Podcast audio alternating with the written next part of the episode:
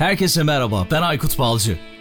Teknoloji, iş dünyası ve dijitalde trendleri konuştuğumuz Dünya Trendleri Podcast serisinin yeni bölümüne hepiniz hoş geldiniz. Bu bölümde serbest çalışmayı konuşacağız. Son dönemde yine büyük bir trend oldu serbest çalışma, freelance de diyebiliriz. Zeynep Bilgiç şu anda karşımda. Kendisi Workflex'in kurucusu ve CEO'su. Birazdan hikayesini bizimle buluşturacak. Zeynep Hanım merhabalar, selamlar, hoş geldiniz. Merhabalar, hoş bulduk. Serbest çalışmayı konuşacağız, freelance çalışmayı konuşacağız ama yakın zamanda da bir kitap yayınladınız. Madem yeri ve zamanı geldi diye. Bu kitapta da eminim ki çokça bahsediyorsunuz bu yeni nesil çalışma modellerinden. Öncesinde isterseniz sizin hikayeniz çok güzel. Çünkü kurumsal hayattan geçip bir girişimci olmuşsunuz. Workflex, Workflex'i kurmuşsunuz. Workflex nedir? Hikayesi nasıl, nasıl oluştu? Belki biraz bundan bahsedersiniz girişte. Ve tabii ki son dönemde neler yapıyorsunuz kendinizden bahsedersiniz. Ondan sonra da konumuza gireriz diye düşünüyorum.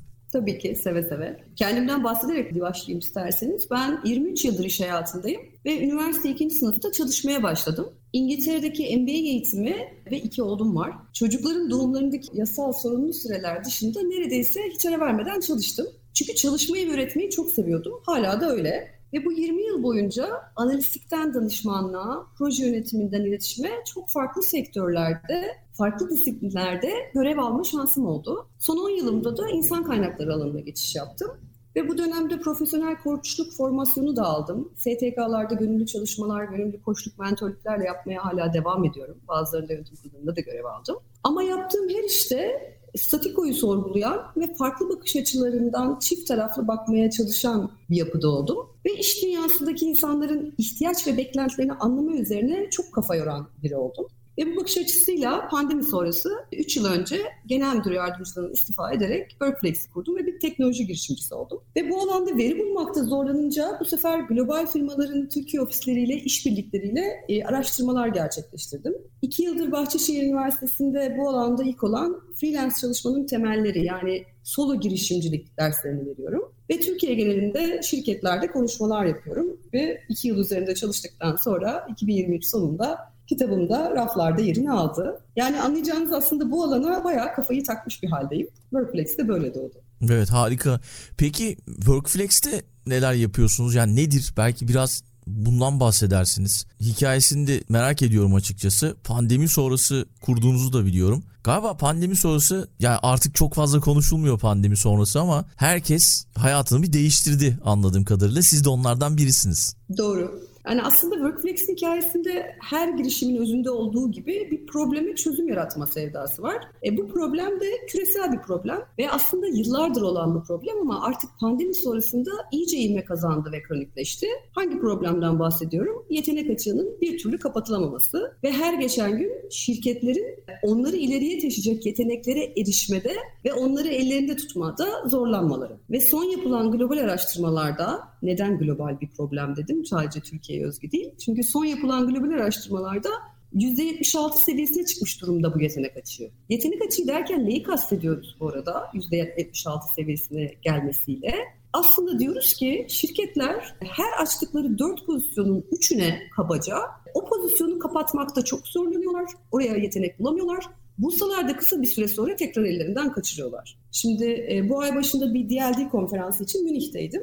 Ve sadece Almanya'da devletteki açık pozisyon sayısı 400 bin. Evet, sadece inanılmaz. Avrupa'da, evet Avrupa'dan genelinden de teknoloji alanından bir örnek daha vereyim. 2020 yılında 86 bin pozisyon açık kalmış. Ve her dört kişiden biri teknoloji alanında çalışan ve yetenek olan istifa ederek kendi şirketini kurup solo girişimci haline gelmiş. Workflex'in kurulmasının ana problemi bu dedim. Çünkü ne oluyor? Şirketler yetenek bulamıyor. Bağımsız modelde çalışmak isteyen yetenekler de ihtiyaç ve beklentilerini anlayabilecek şirketleri bulmakta zorlanıyorlar. İşte bunları bir araya getirecek ve ihtiyaç beklentilerine göre bir algoritma ile eşleştirme yapacak bir platformun Türkiye'de olmadığını fark ettim, eksikliğini fark ettim. Bu bakış açısıyla Workflex kuruldu. Workflex dijital bir platform hizmet alan ve hizmet vereni diyeyim yani bağımsız modelde profesyonel, e, bağımsız profesyonel olarak çalışmak isteyen, proje bazlı, kontrat bazlı çalışmak isteyen yeteneklerle bu modelde e, onlarla çalışmak isteyen şirketleri bir araya getiriyor. İki tarafın ihtiyaç ve beklentisine göre de eşleştiriyor. Şu anda platforma kayıtlı sayısı 6 binleri geçti. Müşteri adedi bazında 2 kat, ciro bazında da 4 kat büyüyerek ilerliyoruz. 2023 yılında da CTO'muz olan ortağımızla birlikte bir yatırım aldık BBC ile dahil ve şimdi tek başıma çıktığım yolda aslında dört ortak olarak devam ediyoruz. Yıl sonunda Workflex İngiltere'yi kurduk. Orada da yeni yeni operasyonları başlatıyoruz. Aralık ayında bir slash etkinliği için Helsinki'deydim. Dünyadan 13 bin kişinin geldiği, startup kurucuları ve yatırımcıların geldiği ve geleceğin nasıl şekillendiğinin konuşulduğu bir etkinlik o da, bir konferanstı. Oradaki görüş, görüşmelerde de Finlandiya'dan da bir ilgi geldi ve orada bir pilot çalışma isteği oluştu. Bu en başta söylediğim problemin globalliğini bize gösteriyor aslında. İnsanın olduğu her yerde böyle bir esnek çalışmaya müsaade edecek, yapay zeka tabanlı ve algoritmalarla da doğru eşleştirmeleri yapacak bir platforma ihtiyacımız var. O yüzden de hedefimiz de aslında global arena diyebilirim WordPress olarak. Evet kesinlikle. Tebrik ediyorum gerçekten. Son dönem içerisinde serbest çalışma çok fazla popüler hale geldi. Belki bu yeni neslin çalışma alışkanlıklarıyla da alakalı. Birazdan ondan da bahsederiz. Eminim ki sizin de bu konuda elinizde istatistikler, gözlemler vardır. Serbest çalışma ekonomisine baktığımızda nasıl bir 2024 yılı bizi bekliyor? Çünkü içinde bulunduğumuz ekonomik sıkıntılar da var tüm dünyada olduğu gibi. Bu konuda elinizde istatistikler ya da gelecek öngörüleri var mı acaba? Elbette. İsterseniz biraz geriye gidip çok kısa şeyden bahsedeyim. Yani Dünya Ekonomik Forumu 2017 yılında daha pandemi ortada yokken bir 10 yıllık öngörüde bulunmuştu 2027 yılı için. Demişti ki aslında dünya üzerindeki bütün toplam iş gücü içindeki e, her iki kişiden biri bu alanda freelance modelde gelir elde edecek 2027 yılında 10 yıllık perspektifte. Şimdi pandemi sonrası yaşanan bu tüm gelişmeler sonrasında nelerin daha mümkün olduğu anlaşıldıktan sonra 2030 beklentisini %50'den %75'lere taşıdı. Biraz pazar büyüklüğünden bahsedebilirim aslında isterseniz. Olur, Global lütfen. freelance platformlarının pazar büyüklüğü 2022'de 5,5 milyar dolardı. 2023 beklentisi 6,5 milyar dolar seviyesine yükselmesi. Daha 2024 başında olduğumuz için rakamlar çıkmadı, ulaşmadı elimize. Ama 2027'de bu 6,5 milyarın 12 milyar dolara yaklaşması yani kabaca ikiye katlanması bekleniyor. En büyük bölgelerden biri Kuzey Amerika. Ama Avustralya'dan Çin'e, Brezilya'dan Almanya'ya, Hindistan'a, Japonya'ya, İngiltere'ye neredeyse hemen hemen tüm ülkelerde bu konu hızla büyüyor. 2022'de sadece Fortune 500 şirketlerinin %48'i bu platformlardan yani yetenek platformlarından yeteneklere ulaşmış ve onlarla çalışmış. Yani her ikisinden biri aslında, her iki şirketten biri. Böyle rakamlardan, pazar büyüklüğünden bahsettim. Biraz da isterseniz kişi sayılarından bahsedelim. Evet. Yani dinleyenlerin daha şekillendirmesi kafalarında kolay olur belki. 2022'de 70.4 milyon freelancer sayısıyken Amerika'da 2023'te bu rakam 73.3 milyon olmuş. Yani yaklaşık bir senede kabaca 3 milyon kişi artmış. Pandemi öncesi bu rakam neydi diye merak edenler olabilir 2020'de. 60 milyon kişi. Yani iki senede pandemide 10 milyonluk bir artış var ve hala da devam ediyor. O yüzden aslında bunu geçici bir heves değil, her iki tarafa fayda sağlayan kazan kazan bir model olduğu için aslında kalıcı olduğunu görebiliriz ve düşünebiliriz. Avrupa'da da ülkeler arasında farklılık gösteriyor yüzdeleri ama son 10 yılda 3 kat artış var. Bir de burada şunu söylemeyi önemsiyorum. Şimdi freelance çalışma deyince serbest çalışanlar çok geniş bir evrensel kümeden bahsediyoruz aslında. İçinde e, Uber şoförlerinin veya bizdeki Trendyol kuryelerinin de olduğu kendi işini, şirketini kurup fatura kesenler de buna dahil. Serbest çalışmada mali müşavirler, mimarlar, hukuk vesaire gibi işleri yapan avukatlar da dahil. Bir de bu rakamlar özellikle gelir kazanan olarak geçiyor. Sebebi de şu, sadece bu modelde iş yapıp gelir kazananlar artı tam zamanlı bir işte çalışırken veya yarı zamanlı bir işte çalışırken işte side hustle dedikleri yani yan iş olarak freelance modelde ek işler yaparak gelir kazananlar. Bunların ikisinin toplamından bahsediyoruz genelde bu rakamlarda. Türkiye'de daha çok teknoloji alanında yaygınlaşmaya başladı. Burada da dediğim gibi kimisi tek gelir olarak bu işi yapıyor, kimisi de ek gelir olarak yapıyor. Burada tabii bazı vergi konuları var, şirketlerin yanlış yasağı konuları var. Hani bizim Workflex olarak orada bir kırmızı çizgimiz var. Şirket kurmayıp fatura kesmeyenlerle Workflex olarak çalışamıyoruz. Mutlaka hizmeti belgelendirmesini istiyoruz. istiyoruz. Tabii bu serbest çalışma ekonomisine şimdi hep şey tarafından baktık, hizmet veren tarafından baktık. Bir de sizin başta söylediğiniz gibi hizmet alan tarafında aslında malum bütün dünyada bir enflasyonist ortam var ve maliyet baskısı devam ediyor. Edecek gibi de gözüküyor bir süre daha. Bir yandan da inovasyon ihtiyacı ve sürdürülebilirlik için inovasyon ihtiyacı var. Yani şirketlerde körlük oluştuğunda hem bu pozisyonlar kapanmadığında doldurabilmek için hem de mevcut çalışanlara dışarıdan dış göz yaklaşımları ve onu hava transfer edebilmek için.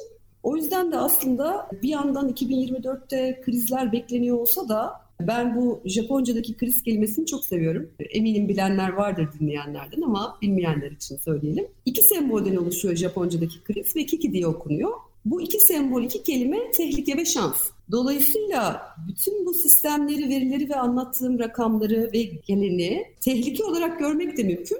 Ama bunun içindeki şansı ve fırsatı görüp bakış açımızı ona doğru çevirip ona göre hazırlanmak da mümkün diyebilirim. Kesinlikle öyle. Yani sizin de söylediğiniz gibi ki rakamlar da onu gösteriyor. Pandemiden sonra serbest çalışma artmış. Ama tabii bunu uzaktan çalışmayla karıştırmamak lazım. Yine bir belli bir yere bağlı olup uzaktan çalışma sistemine devam edenler var. Çünkü yani evden çalışmaya, o evden çalışma rahatlığına alışanlar var. Hatta o dönemde çoklu çalışma diye bir şey de çıkmıştı. Hala Hı-hı. devam ediyor mu bilmiyorum. Yani aynı anda bir işte çalışırken, bir yere bağlı olarak çalışırken başka bir yerde çalışma gibi. Ama serbest çalışma ki birçok şey saydınız. Aslında onları serbest çalışma olarak nitelendirmiyoruz günlük hayatta. Serbest çalışma işte muhasebeci gibi, avukat gibi, işte iş kolları.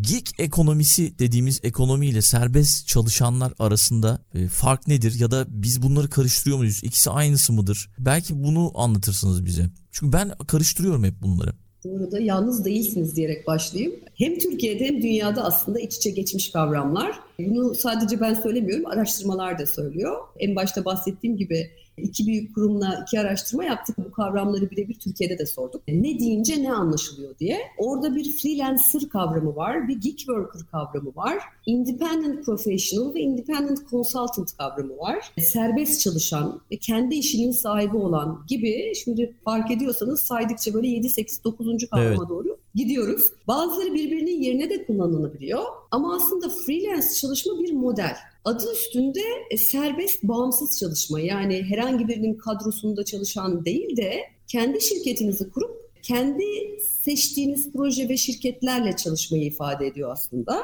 Ama bu kendi içinde freelance evrensel kimlik gibi düşünürsek içinde bir gig ekonomisi ve yetenek ekonomisi serbest çalışanları da barındırıyor. Belki biraz aslında hem gig'in hem freelance'in tarihçesinden bahsedebilirim. Çünkü şimdi dönüp baktığımızda o yıllarda ki milattan öncelere kadar giden yapılarda aslında gig çalışmalar söz konusuymuş. Şimdi gig'in milattan sonrası kısımdan bahsedersem önce müzik sektöründen geliyor ve kelime olarak engagement'ın kısaltılmasından türemiş. E kısa süreli iş anlamına geliyor. Özellikle bu dizilerde hepimiz aslında çok filmlerde izliyoruz, görüyoruz. Bu müzisyenlerde özellikle 1920'lerdeki caz sanatçılarının herhangi bir yerin ilgili barın veya yerin kadrosunda yer almadan belirli akşamlarda belirli sayıda parça çalmak üzere sahne alması. Yani bu akşam gig var, gigim var vesaire gibi konuşmaları hep duymuşuzdur hepimiz. Doğru. Gig buradan geliyor. Ama daha eski milattan önceye gidersek aslında avcı toplayıcı toplumlarda gig işledim başladığını görüyoruz. İlk olarak da çok enteresan bir şekilde mevsimsel veya özel törenler için kiralanan kişiler var. Bunlar aslında ilk, ilk çalışanlar olarak tanımlanıyor. Bunlar da rahipler. Yani herhangi bir yerin kadrosunda olmadan ihtiyaç oldukça ilgili süreçlere dahil edilmişler. Sonrasında çobanlar, mimarlar, mühendisler aslında tarih boyunca bizim bu şu an talent on demand yani yetenek, ihtiyaç oldukça yetenek kavramını görüyoruz ki ihtiyaç oldukça, ihtiyaç olan süre kadar ve ilgili hedef tamamlanana kadar yani bu piramitlerin yapımında kullanılan iş gücüne kadar gidebiliriz. Aslında süre gelmiş bir kavram. İşte kimi zaman törenlerde rahiplerle gördük görmüşüz. Kimi zaman piramitleri yapan işçilerde görmüşüz. Farklı yapılar var GİK tarafında. İlk freelance kavramına gelirsek orada da aslında İskoç bir yazar olan Walter Scott var. Onun tarafından bir kitabında yer alıyor. 1800'lerde yazdığı romanda geçiyor. Burada da freelance kelimesini bölersek ve aslında nasıl geçtiğine bakarsak adı üstünde free, özgür, lens'te mızrak. Yani özgür mızrak demek ve o dönemde savaşlarda para karşılığında savaşanlar için kullanılmış. En çok parayı veren tarafta savaşırlarmış freelancerlar. Şimdi düşünecek olursak bütün bunları Hani bizler şu anda acaba mı freelance bize uygun mu vesaire gibi bir sürü konuyu tartışıyoruz. Ama o yıllarda ihtiyaçları optimum şekilde çözebilmek için iki tarafı da memnun edecek şekilde aslında insanoğlu bunu çoktan çözmüş. Ve bana şey de çok enteresan geliyor. Yani düşünsenize biz şu anda performans ölçümü nasıl olacak? İşte uzaktan veya hibrit çalışabilir mi vesaireyi konuşuyoruz. Ama o yıllarda savaşlarda aslında canı pahasına freelancerlar çalışmış. Yani bırakın performans gösterme gösterememeyi bizim tabirlerimizle KPI'leri performans gösteremezlerse hayatta kalamıyorlarmış. Yani canı pahasına aslında o işleri yapıyorlarmış. Ve bu da bizi şuna götürüyor aslında. O günlerde de savaşta iyi olup yani yaşayabilmek için yani şimdiki survive edebilmek için gibi bakarsak e, iyi eğitilmiş, düzenli idman yapan ve güçlü olmak zorundalar. Şimdi bugüne geldiğimizde aslında rezone ediyor diye düşünüyorum. Bilmiyorum size nasıl geliyor ama işte bu kendini geliştirme, upskill, reskill vesaire konuştuğumuz bütün kavramlar aslında o günler içinde geçerliymiş. Hani bizim Workflex'teki odağımız geek çalışanlar değil, yetenek kabul edilen bağımsız profesyoneller diyelim. Anladım. Bir de tabii genç nesiller var. Herkes Z kuşağı diyor da ben genç nesiller diyorum artık ona. Yani yaptığımız konuşmalarda, yöneticilerle yaptığımız konuşmalarda yeni kuşağın, yeni neslin artık çok fazla bir yere bağlı çalışmak istemediğini ya da işte bir iki sene sonra başka yerlere geçtiğini, farklı hedefleri olduğunu söylüyorlar. Bunlardan bahsediyorlar. Ki zaten birkaç kere insan kaynakları ile ilgili yaptığımız yayınlarda da gelecekte şu anda mesela 8-9 yaşında olan çocukların önümüzdeki yıllar içerisinde iş hayatına başladıklarında defalarca meslek değiştireceklerine dair öngörüler var. Buradan genç nesillerin serbest çalışma konusundaki tutumları ve beklentileri neler? Bu konuda neler bekliyor bizi? Belki bundan bahsedersiniz bize. Bu da çok önemli diye düşünüyorum. Katılıyorum. E, bu arada ilk söylediğinize de katılıyorum. Böyle o kuşak bu kuşaktan ziyade hani genç nesiller ama şimdi birazdan bahsedeceğim aslında orta yaş ve üstü diyeyim bizler için de çok da farklı olmadığını özellikle pandemi sonrasında daha da sorgulamalarla gördük diye düşünüyorum.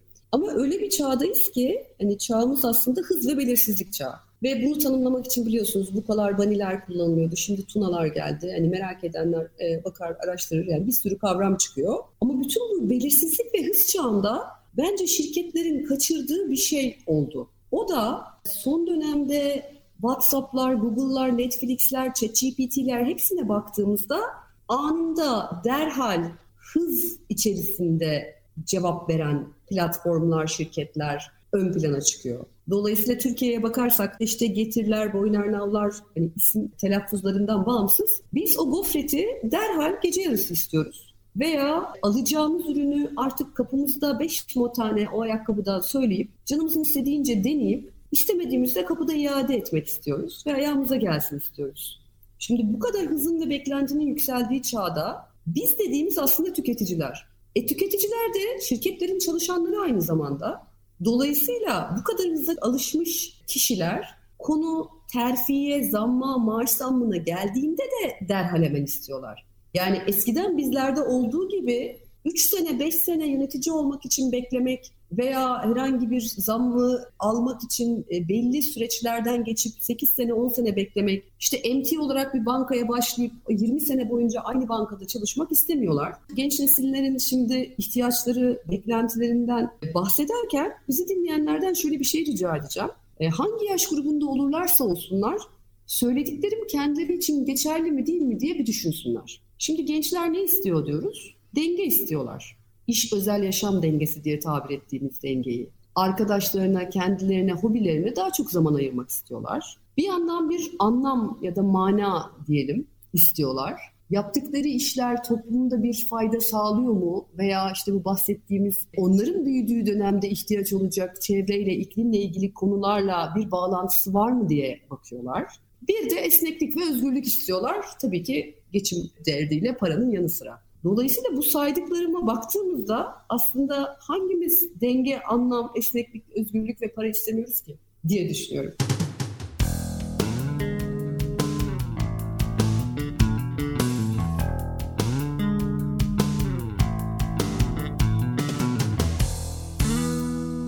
Doğru kesinlikle öyle. Geçenlerde bir arkadaşımla sohbet ederken kendi oğlumdan örnek verdi. Yani 10 ya da 11 yaşında yanılmıyorsam birçok şeyi ona soruyorum, ona danışıyorum. Çünkü farklı bir bakış açısıyla bakıyorlar yeni nesil dedi. Ve işte böyle bir şeyin nasıl yapılacağına dair bir şey sormuş annesine. O da demiş ki bak ben de bilmiyorum ama YouTube'da bu tip videolar var.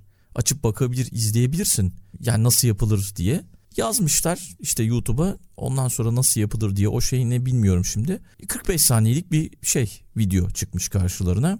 Demiş ki çok uzun bu video. Yani 45 saniyelik video için çok uzun demiş. Olsun demiş 45 saniye nedir ki annesi yani izleyip öğreneceksin sonuçta. Çarpı 2 yapmış videoyu yani hızlandırmış ve 15-20 saniye kadar ilerledikten sonra kapatmış videoyu tamam ben anladım demiş. Yani o sabır konusu gerçekten o yeni nesilde hiç yok. Yani inanılmaz bir şey geliyor geriden anladığım kadarıyla. Ki bizde de yok artık. Çok fazla şey tükettiğimiz için Ee, belki. öyle, öyle. Bu gençlerle ilgili bir şey daha eklemek isterim aslında bir, bir veri. Bir de yayınımızın sonunda bir kitap önerim olacak. Aslında bu söylediğini orada bir üzerinden geçeriz. Yani bu gençlerin konusu mu aslında gitgide hepimizin konusu mu olmaya başladı? Bu dikkat sürelerinin azalması. Ama bir Selçuk Şirin Hoca'nın çok sevdiğim Ya Adalet ya Sefalet diye bir kitabı var. Yani eminim okuyanlar vardır bilmiyorum okudun mu sen ama yoksa tavsiye ederim. Türkiye'deki durumu çok çarpıcı şekilde anlatıyor gençlerle ilgili. Yani Türkiye'de her sene 6 milyon genç iş hayatı çağına geliyor.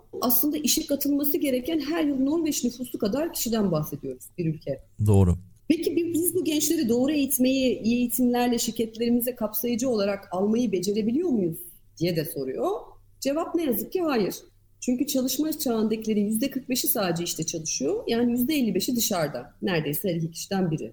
Bir de Türkiye'deki genç işsizlik oranına baktığımızda Avrupa Birliği ortalamasının bir buçuk, G7 ülkelerin iki buçuk katı. Yani ülkeler sıralamasında Kolombiya hariç başka hiçbir ülke gençleri Türkiye'deki kadar istihdam dışı tutmuyor. Ve bu bahsettiğimiz freelance modeller, proje bazlı esnek çalışma modelleri onları Türkiye'de istihdama katmanın çok güzel yollarından biri diye de eklemek istedim. Hı hı. Kesinlikle öyle.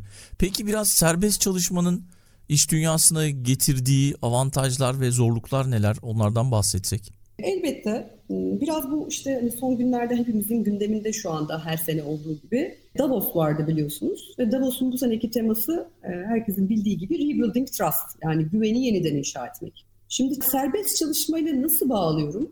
Aslında neden güveni yeniden inşa etmeyi konuşuyoruz, konuşuluyor Davos'ta bütün dünyada? Çünkü artık kimse kimseye güvenemez hale geldi. Ve oradaki alt başlıklara baktığımızda Davos'ta üç ana tema ortaya çıkıyor. Bir tanesi büyüme ve işler, işlerin gidişatı. Diğeri yapay zeka. Üçüncüsü de iklim, çevre ve enerjiydi. Şimdi diyorlar ki mevcut işlerin %23'ü değişecek. Bu yapay zeka nedeniyle çalışanların ihtiyaç duyulan yetenekleri de %44 oranında değişecek. Dolayısıyla aslında serbest çalışanlarla çalışmanın yollarını bulamazsak yüksek bir talep, kısıtlı bir arzla karşı karşıyayız. Bu da şirketleri dezavantajlı konuma getiriyor aslında. Yani artık Hı. şirketler yetenekleri çalışanları seçmiyor da yetenekler şirketleri seçiyor. Hmm. O yüzden Evet. de hani bu serbest çalışmanın iş dünyasında getirdiği bir sürü dezavantajlar konuşuluyor, zorluklar konuşuluyor ama eğer biz güveni tesis edemezsek ve zeminlerimizi kültürden liderliğe, şirketlerimizdeki operasyondan teknolojiye, yöneticilerimizle, çalışanlarımızla bu çalışma modellerine yönelik kaslarımızı geliştiremezsek aslında e, sistemde çok ciddi zorluklar ve dezavantajlar ve rekabetteki kaybedeceğimiz başlıklar bizi bekliyor gibi gözüküyor diye düşünüyorum. Dolayısıyla bu modellere bir şekilde adapte olmak durumunda şirketler gelecekte var olmak istiyorsa. Peki nasıl bir stratejiyle ilerlemek gerekiyor? Çünkü serbest çalışanlarla da bir etkileşim kurmak için ayrı bir yetenek lazım. E, işletmeler burada neler yapabilir? Buradan nasıl yararlanabilirler bu esnek iş gücünden? Aslında ilk söyleyeceğim zihniyet dönüşümü olacak. E, Çünkü gerçekten her değişimde olduğu gibi geleneksel modellerden çıkıp onların yanına farklı modelleri de eklemek istiyorsak ki biz buna karma iş gücü modeli diyoruz yani blended workforce diye geçiyor. En baştaki çekirdekte elbette tam zamanlı çalışanlarımız yer alıyor kadrolu. İkinci halkada outsource taşeron hizmet alımı yer alıyor ki buna da yıllardır şirketler alışık aslında bunları yönetmeye. Şimdi bu iki halkaya 3 ve 4 eklendi. Üçüncü halka freelance ekosistemindeki serbest çalışanlar. Bu biraz önce bahsettiğim bağımsız profesyoneller, danışmanlar, freelancerlar. Dördüncü halkada RPA denilen robotik süreç otomasyonu. Bu dördünü harmanlanmış halde ilgili şirketin life cycle'ına yani yaşam döngüsüne ve ihtiyaçlarına göre optimum şekilde farklı yüzdelerle çalışmayı başarabilenler ki biz buna karma iş gücü modeli KİGLİ gidiyoruz. KİGLİ'ne geçenler küme düşmekten kurtulacak. Modele geçip bu yaklaşımları sağlayan şirketlere de networked organization deniyor artık dünyada. Bu network organization olmanın da her işte olduğu gibi yöntemleri var aslında. Şimdi bazı şirketler hani genelde bu işleri yeterince ciddiye almayabiliyor ve biz el yordamıyla kendi çalışanlarımızla zaten yaparız diyenler var. Bir de bunun ne kadar kritik ve önemli olduğunu fark edip daha çok bilimin yolundan ilerleyenler var. Ee, biz 2-3 senedir, 2,5-3 senedir bu konular üzerinde çalışıyoruz. Türkiye'de de farklı çalışmalar yaptık. Ama son dönemde Workflex olarak aslında Amerika'da, Harvard'da inovasyon bilimlerinde bu alanda çalışmalar var. Ve orada çalışma yapanlarla bir işbirliği içine giriyoruz. Bunun için uygulanan çerçeveler ve metodolojiler var. Onları kullanıyoruz. Dolayısıyla hani tavsiyem elbette isterlerse el yordamıyla da yapabilirler. Ama bu frameworkleri, metodolojileri kullanmak isteyenler bu alanda araştırmalar yapabilirler veya elbette isterlerse bize de danışabilirler. Tabii bir de şey de önemli değil mi? Yani bu freelancerlarla işletmeleri ya da hizmet almak isteyenleri birleştiren platformlar da çok önemli. Az önce güvenden bahsettik ya. Kesinlikle. Yani o platformların da son dönemde çok fazla yükseldiğini görüyoruz. Dolayısıyla geleceğe belki gelirsek buradan serbest çalışma ekonomisinin geleceğini nasıl görüyorsunuz, nasıl değerlendiriyorsunuz? Belki bunu da kapatabiliriz. Şöyle yani şimdi benim şahsi fikrim ve yolculuğum zaten belli değil. Bu benim bayağı böyle tutkum haline geldi. Ee, bu arada benim de 13 ve 10 yaşında iki oğlum var. Ve onların bizler gibi çalışmayacağına eminim. Hem yapay zeka ve diğer teknolojik gelişmelerle biraz önce söylediğim rasyolarla iş modellerinin, iş yapış şekillerinin değişmesinden hem de beceri yetkinlik setlerinin değişmesinden bazı işler ortadan kalkacak, yerine başka işler gelecek. Ama genelde hani bu hep korkulan bir şey oluyor iş hayatında. E, oysa tam tersi biraz önce söylediğim gibi fırsat olarak görülebilir. Ama iş dünyasına etkisinin olumlu olabilmesi için de bu serbest çalışma yani biraz önce söylediğim üçüncü ve dördüncü halkayın hangi dinamiklerle çalıştığını anlamaya ve karşılıklı o ihtiyaç ve beklentileri karşılamak üzere e, bir adım atmaya da ihtiyaç var diye düşünüyorum. O yüzden bunu sadece benim şahsi fikrimin ötesinde rakamlar da söylüyor aslında. Dolayısıyla oraya ilişkin erken yol alanlar ve şimdiden hazırlanmaya başlayanlar hani gerek bireysel gerek kurumsal ve şirketler anlamında söylüyorum. Çok daha rahat edecekler ileride diye düşünüyorum. Kesinlikle öyle. Bakalım yani hep beraber göreceğiz neler olacak, neler çıkacak karşımıza. Merakla bekliyorum. Çok teşekkürler Zeynep Hanım. Güzel bir bölüm oldu. Umarım bu kısa sürede herkese bu son dönemde yine yükselişte olan freelance çalışma hakkında böyle bilgileri hap gibi vermişizdir. Belki kapatırken yine her konuğum bir kitap önerisinde bulunuyor. Siz bölüm içerisinde bir kitap önerdiniz ama yine bir kitap önermek istersiniz. Ondan sonra da veda eder kapatırız. Tabii kitaptan bahsettim ama adını ve yazarını söylemedim aslında. İki kitap önerim olacak. Bir tanesini yeni okumaya başladım. Çok farklı kanallardan, e, farklı ülkelerden hatta tavsiye edildi diyebilirim. Johan Hari'nin son kitabı Stolen Focus diye bir kitap.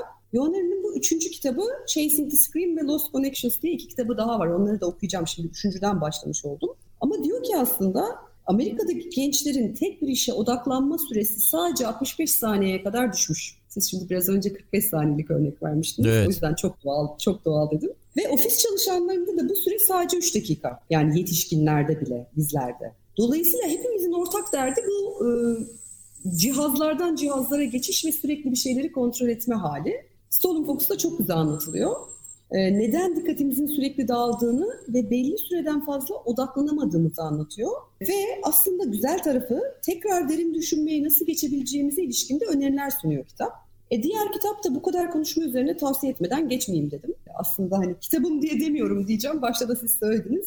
Madem yeri ve zamanı geldi kitabı. Umarım ve dilerim ki bu kitapları okuyup bu yayını dinleyip sonrasında kendi kararı tercihi yönünde bu bir e, yönetici, lider de olabilir, çalışan da olabilir, iş yeri sahibi de olabilir. Geleceğe hazırlanmak üzere bu freelance ekosistemini ve yeni iş dünyasını anlamak üzere hazırlananlar e, bizleri dinlediği için iyi ki derler. İleride e, hazırlanmayıp keşke demezler diye bir temenniyle kapatayım. Sizlere de davet için çok teşekkür ederim. Şimdi önerdiğiniz kitaba baktım. Türkçesi de var. Çalınan Dikkat diye. Neden odaklanamıyoruz kitabının ve sizin kitabınız zaten Türkçe.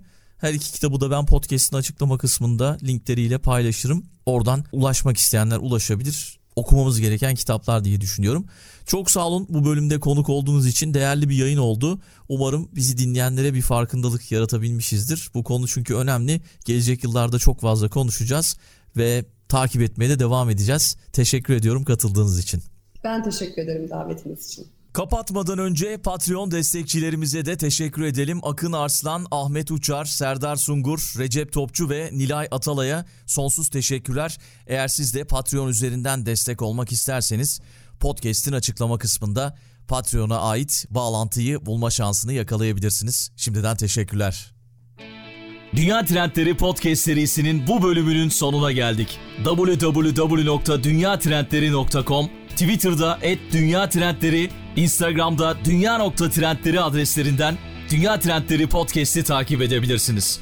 Unutmayın önerileriniz ve merak ettikleriniz içinse info gmail.com adresinden mail atabilirsiniz. Bu bölümü dinlediğiniz için çok teşekkürler. Yeni bölümde tekrar buluşmak üzere.